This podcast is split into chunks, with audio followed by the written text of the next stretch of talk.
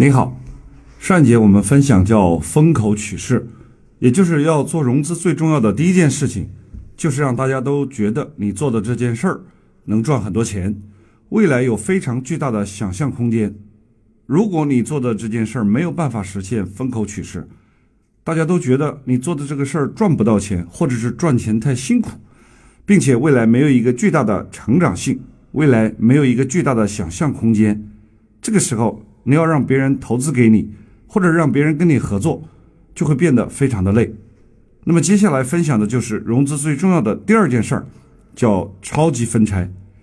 因为平时经常有学员问我，我这个项目非常好，然后有投资者也很想投我，可是我就不知道怎么样让他投进来，因为他投进来，我不知道应该给他多少股份，我也不知道我应该怎么约束他，也不知道。怎么样给投资者承诺未来的回报？如果别人投钱给我，万一赔钱了怎么办？或者说有一天投资给我，我跟他合伙合不好，要散伙了怎么办？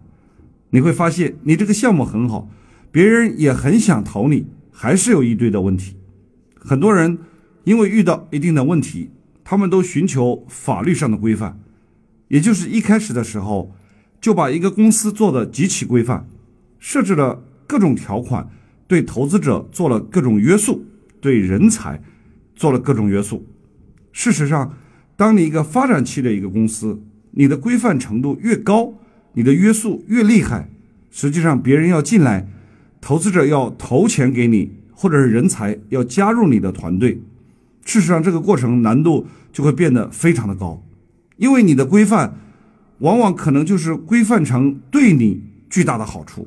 而对别人没有巨大的好处，这个时候所谓的合作就变得极其困难。事实上，比法律规范、财务规范还有更重要的一个，就是今天的内容，就是超级分拆。如何透过这个公司的分拆，让你的这个公司具备更多的融资空间，能让更多的人才加入，能让投资者更轻松地把钱投进来，以及想要跟你合伙的人能更轻松。更快速、更有效率的实现。可是，融资除了风口取势之外，最重要的第二件事儿，就是如何能够为你的公司腾出更多的融资空间，让各种各样的人才、各种各样的资金、各种各样的资源都能够跟你产生关系。所谓海纳百川，有容乃大。我说这个，其实大家跟我学习的过程当中，就是在练功夫。第一个功夫，我把它称之为商业模式创新，那个功夫我叫做移花接木。第二个功夫叫融资，融资代表的就是资本模式创新，我把这个功夫叫做吸星大法。如何能够把社会的各种资源都装到你的公司？那它的底层技术最基本的一个思考叫超级分拆。还有第三种功夫，我把它叫做招商，也就是。透过运营模式的创新，我把它称之为叫做借腹生子，就是借助别人的资源达成你想要的结果。事实上，第一种功夫叫移花接木，最后一个功夫叫借腹生子。最重要的，实际上在中间的这个功夫，我把它称之为叫吸星大法。举个例子，如果你花了一百万投资了一个公司，然后在那个公司占的股份为零点零一股，你就觉得一点感觉都没有。可是，如果有一天上市公司把它拿来分拆掉，他把那一百股拆成了比如一亿股股票，那么如果有一天你花了一百万，你就能买到一百万股股票，这个时候你就很有感觉。事实上，所有的公司上市的过程，就是把一个公司从大拆分成几个小的单位，让每一个个体，哪怕你有十万或者有二十万。你也可以成为上市公司的股东，所以说上市公司其实就是一个把资本拿来分拆的过程。所以超级分拆这个课题，我把它分拆成三大块，跟大家一起来分享。首先，第一个就是让大家去认知什么叫分拆，分拆的重要性，以及了解了什么是分拆之后，紧跟着第二条跟大家分享分拆到底有什么好处。第三点就是具体怎么做分拆。那么，怎么样的分拆能够让你的公司可以快速做大做强，快速融资，快速融合各种不同的资源，让你的公司成为资源密集体？我常说，只要你装得下，整个世界都是你的。好，开始进入到第一个课题：什么叫分拆？给大家做两点解释。第一点，校对分拆的位置，因为我们中国的传统文化讲的是家和万事兴。所以，什么事情我们都喜欢合在一起。我们对分拆这件事儿是未知的。第二，我要告诉大家的是，整个世界在真正运作的过程当中，它都是靠不停的分拆才能维持这个世界的正常运转。也就是说，你不知道分拆很重要。接着开始进入到第二个部分，叫分拆有什么好处？讲两点。第一点，传统的分拆法。第二点叫超级分拆法。事实上，我们也并不是完全不懂分拆，但是我们的那个分拆都是被动的分拆法。我把这种被动的分拆法称之为传统分拆。比如，有一天你决定开一个工厂，这个工厂在正常运转的过程当中，每一天都得靠自己去忙，靠自己去做事儿。然后有一天，你的一个朋友说。你应该当老板，你应该去找一个厂长。你这个样子哪像老板？你只要找个厂长，让厂长来帮你管理工厂，那样你就变得很轻松。所以有一天你就开始招了一个厂长。这个时候我说，其实你已经做了分拆。为什么？因为你这个时候拆完之后，老板归老板，厂长归厂长。过去厂长和老板是一个角色，但是在今天。你为了更轻松，所以你招来一个厂长，这个时候你的角色就变成了一个老板。可是过了两个月，有一天你听到你们的厂长跟你们的供应商在握手的过程当中，厂长说了这样一段话。他说：“你放心，我一定全力支持你，咱们都是自己人，我不帮你帮谁呀？”你听完以后心里咯噔一下，这个厂长什么意思？跟供应商关系搞得这么好，他是不是要拿回扣？所以你就开始另外加了一个部门，我把这个称为采购部。哎，你这个工厂从过去从你一个人，现在多了一个厂长。过了一段时间以后，你又拆出来一个部门，这个部门叫采购部。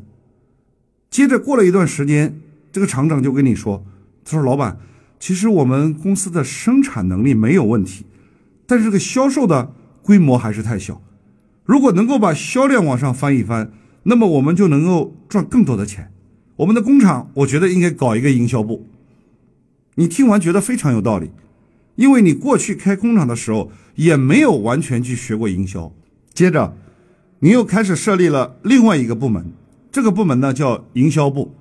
我说这个时候你又进行了下一轮的分拆，从原来的一个老板。现在变成一个老板，一个厂长，一个采购，一个营销。好了，当营销来了，两个月之后，营销人员又跟你说了，他说：“老板，我们公司你让我去做营销，这个没有问题，但是我们的产品没有竞争力，款式太传统，没有科技含量，所以我建议我们的公司一定要具备产品的核心竞争力，所以我们公司都要有一个研发部。”听到这里，哎，你觉得又非常有道理，于是你开始又架起另外一个部门，那么这个部门呢就叫研发部。过了一段时间，你发现厂里有采购、有营销、有研发，但是他们相互之间的配合度不够。然后你在你的手机里收到了一条信息，说企业最大的成本就是内耗，就是每一个部门之间相互之间配合不够，导致。工作的效率降低，然后成本提高，这是企业做不好的主要原因。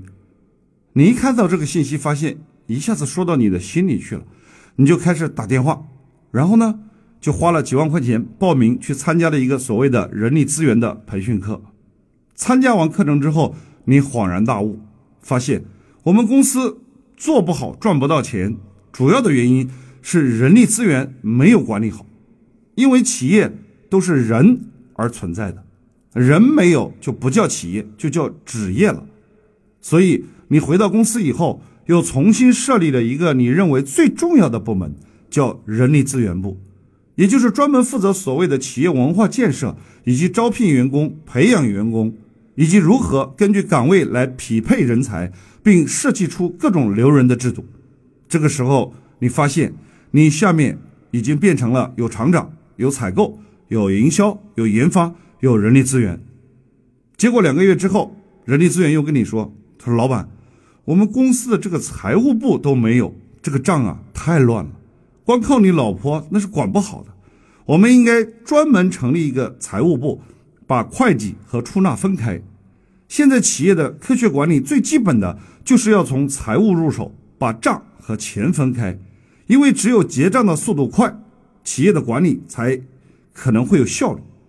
所以这个时候你听完也觉得有道理，你就开始架起了一个新的部门，叫财务部。恭喜你，这个时候你的公司下面终于架起了五个部门，也就是开始所谓的正规化管理了。有了财务，有了人力资源，有了研发，有了营销，有了采购，有了厂长。可是头疼的事儿出来了。你发现人虽然很多，但是你的公司却还不如当年你自己做的时候赚钱。这个时候，你陷入了深深的思考。我要告诉你的是，你的思考非常正常，因为所有的公司事实上都是这么过来的。我把这个称之为传统的分拆法。传统的分拆法就是花钱请员工，请员工去做事儿。但是实际上，把员工请来替你做事儿的过程，真正操心的还是你自己一个人。所以，为什么中国的老板都那么喜欢爱学习？主要的原因就是传统的老板用传统的分拆法，压根儿就没有想过说，我任何的一件事儿都往往蕴藏着赚钱的机会。也就是说，你公司发生的每一件事儿，你只要具备融资的能力，你就会发现，事实上都可以把它变成赚钱的机会。比如说，有一天，阿里巴巴的技术官叫王坚，跟马云说。他说：“马总，我跟你说个事儿，我们现在的淘宝是免费的，基本上没什么收入。但是随着规模持续不断的增长，我们后台服务器花的钱就会越来越多。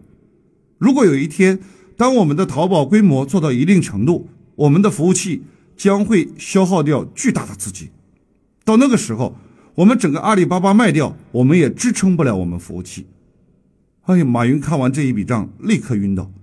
然后他就开始思考，说为什么这个服务器要花这么多钱呢？为什么这个成本要这么高？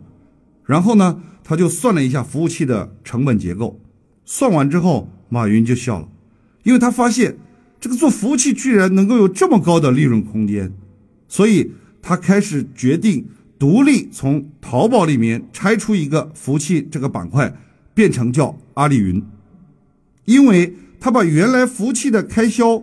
拆开以后变成了阿里云公司，阿里云公司又具有未来巨大的成长性以及很好的盈利空间，他又把阿里云拿出来独立融资，所以未来阿里巴巴旗下的那个阿里云将会成为阿里巴巴巨大的一个盈利增长点。所以马云为什么会底气十足地说，电子商务的时代已经结束？主要的一个原因是，哪怕电子商务没有办法盈利，其实。对阿里来说，也已经找到各种各样新的盈利增长点。实际上，对于传统意义上来讲，云服务器的支出是支出，但是具备了这个超级分拆能力以后，可以把支出变成一个新的盈利增长点。我把这一个称之为叫超级分拆法。它的核心就是把每一个具备盈利能力的项目都独立的分拆出来，因为对你来说是支出。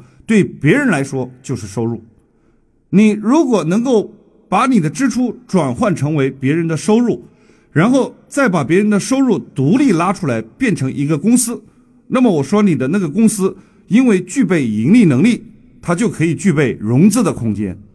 所以，阿里巴巴是怎么做到的呢？从最早的一个阿里巴巴中国供应商，慢慢的开始分拆，拆出来一个叫淘宝。又从淘宝进行分拆，拆出来一个天猫，接着再分拆，拆出来聚划算，又拆出来支付宝。整个阿里巴巴的过程其实就是一个超级分拆的过程。因为只有不断的分拆，才能有更大的融资空间，然后可以把各种不同需求的人都融合到公司里面来。马云用阿里巴巴找到孙正义，融了两千万美金。接着，马云创办淘宝的时候，又拿淘宝找孙正义融了六千万美金。事实上，一个公司融资是一个公司旗下每一个独立的业务都可以拿出来进行融资。就给大家举一个简单的例子，有一个服装店，那个服装店老板呢跟我说要投资一百万，然后这个服装店一年能做到两百万的营业额，可是我这个服装店它赔钱不赚钱，我怎么融资？我就给他算了一笔账，我说你的服装店如果投资。一百万的话，服装有没有占到五十万？他说有。我说房租呢？他说房租二十万。我说装修花了多少钱？他说装修花了三十万。我说如果你投资了一百万，一年做到两百万的营业额又没有利润，我说这样的情况下，你按传统意义上的融资一定是融不到钱，因为没有人愿意把钱投给一个不赚钱的店，所以你的服装店想要融资不可能。除非你透过我的这套融资的分拆法，他问怎么分拆，我就给他算了一笔账。我说你投资一百万，服装占了五十万，房租占了二十万，装修占了三十万。首先要把你的服装和你的服装店给拆开。我说你服装占了五十万，你的服装店占了五十万，那么总投资五十万的这个服装店，一年的租金需要二十万。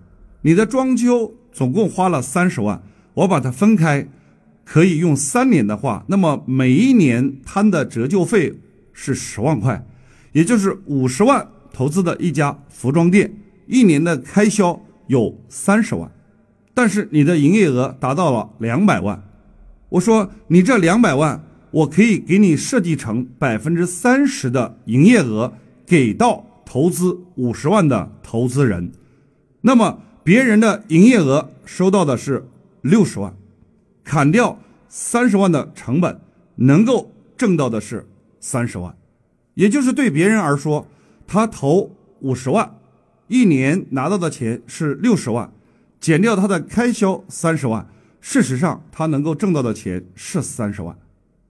我接着说，还可以给你拆开成第二块，就是把你店里的管理给拆开，怎么拆呢？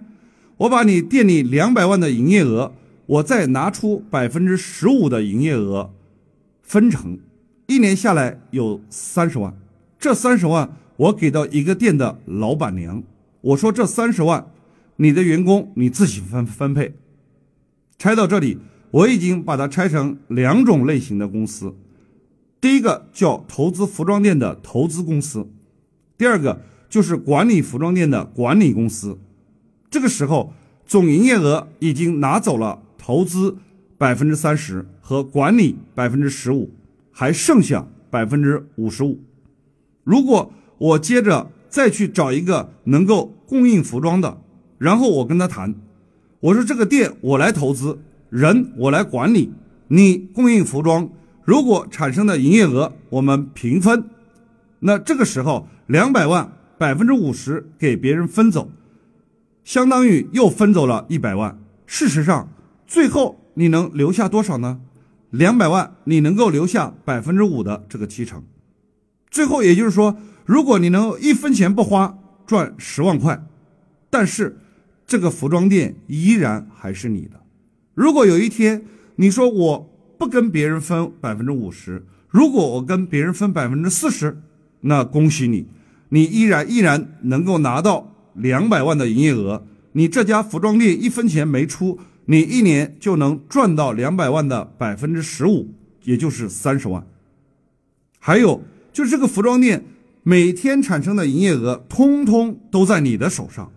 所以我把这个服装店的结构跟服装的那个老板一分享，哇，这个服装店老板一下子就很兴奋，他说太好了，如果两年前我就认识你，用这套方法的话。我现在就不会是三个服装店了。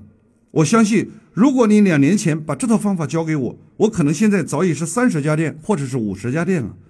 因为再也不要受钱的局限了，而且还有一个非常重要的原因，因为你不再受钱的问题，另外还有一个你不再担心人才的问题，因为从你的总营业额当中拿出的那百分之十五给到一个店长，这个时候的店长已经不仅仅是一个店长的水平了，而且已经起步就是老板娘的水平，因为你能够把店的百分之。十五分给他，相当于一年有三十万，很多老板娘就没必要自己开店了，也就可以把你的店当成他自己的店来开。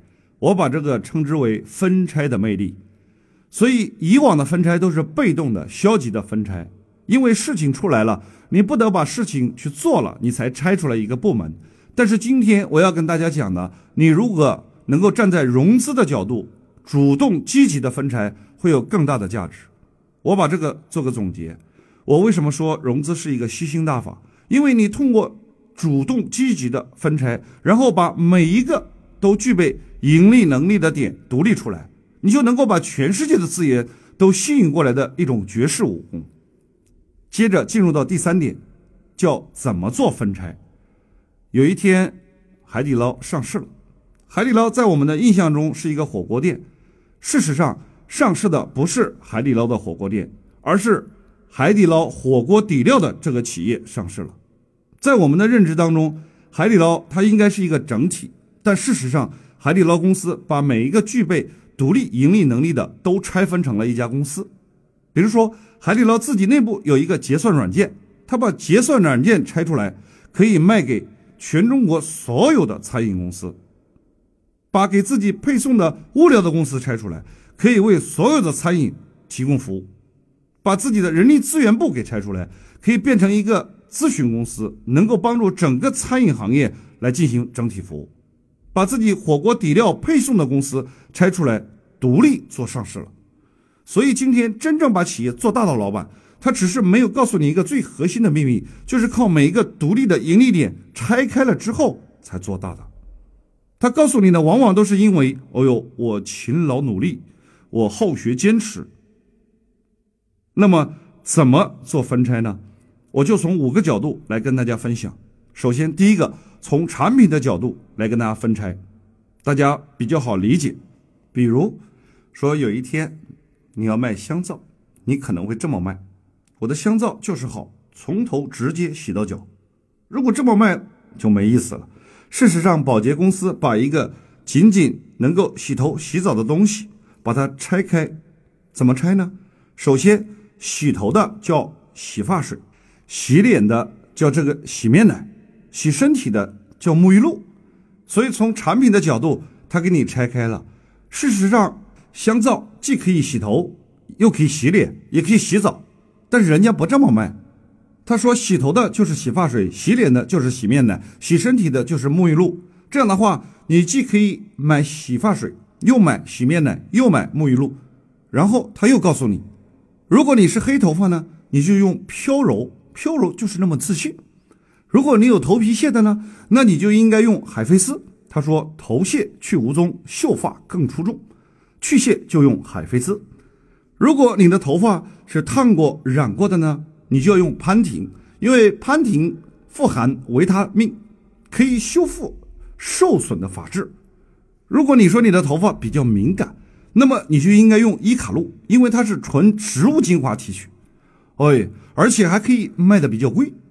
所以你会发现，真正卖产品的人实际上都是拆开来卖的。同样，真正会做公司的人，他事实上也是会拆开做公司的。接着，第二个维度和大家讲讲，就是如何从业务的角度来进行分拆。你看得见的是一个饭店，你看得见的就是只有一个业务，但是就是饭店开门做生意，然后赚钱，去掉成本，产生利润。但是其实从真真正正资本的角度，一个餐厅可以进行这几块的分拆。比如说，第一个，餐厅的厨房，实际上在我们眼里，这就是属于工厂加工生业务，我把这个称之为叫做制造业务。餐厅不是要卖菜吗？我们把这个称之为叫做流通的业务。接着，餐厅里不是有服务员要点菜单吗？这个我们称之为叫销售的业务。接着餐餐厅不是有广告有培训吗？我们把这称之为叫做服务的业务。接着餐厅不是还要有定期的推出新菜吗？我们把这称之为叫研发的业务。餐厅不是还要投资吗？我们把这个称之为叫资本的业务。所以，如果你不会拆开一个餐厅，你只具备一百股的能力；如果你具备了分拆的能力，那么在我们眼里，餐厅就具备了六百股，也就是六种业务的能力。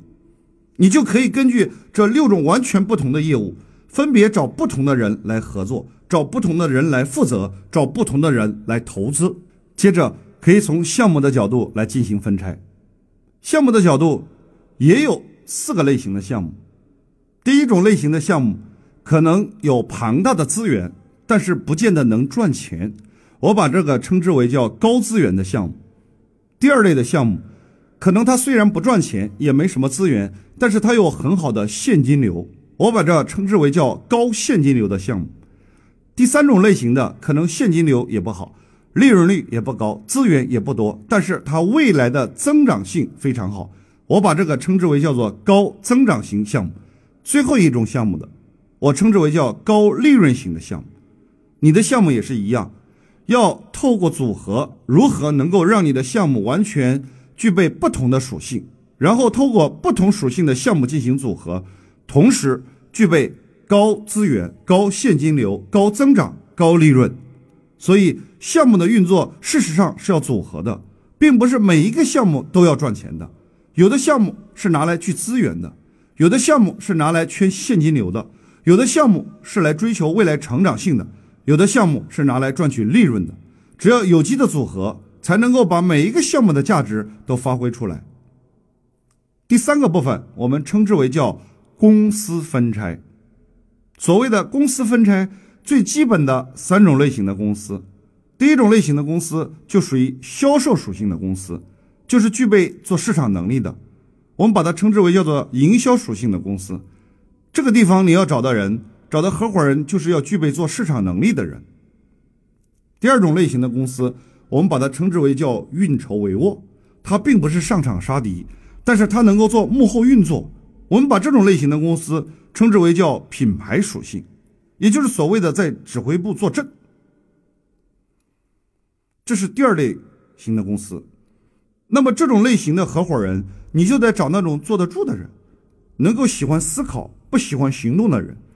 当你真正开始做资本运作的时候，你又需要有第三种类型的公司，我们把这个称之为叫资本型的公司。往往对资本感兴趣的人，他对营销不感兴趣，对品牌不感兴趣。在资本这个领域，你要寻找的合伙人，那就得去寻找资本领域的合伙人。这是完全不同的三种类型的公司。接着，最后一种叫分拆。我们把资本的拆分两个基本的属性，一个叫所有权，一个叫经营权。比如说，你平常看得见的很多酒店，比如喜来登，其实投喜来登的人就是投喜来登的人，经营喜来登的人就是经营喜来登的人。所以，喜来登酒店它其实不投资开酒店。投资人只负责投资，然后交给喜来登来负责管理。所以我说，在资本层面有最基本的两种分拆方法，就是出钱的人负责出钱，运作的人来负责运作。我把这个称之为基本的叫资本的分拆。所以怎么做分拆，其实不管你用什么方法去分拆，我都给你一个中肯的建议。反正合在一起肯定就不对，你只要拿来拆了，一拆就灵。如果条件允许的话，最好其实还是能够来到我们的课堂，用三天的时间，透过利他融资，你可以更深刻的跟你分享，就是怎么样更细致的分拆。因为没有办法通过互联网，互联网它还是有一定的局限。通过互联网这个课堂，我们只能够在一定程度上来跟大家做分享。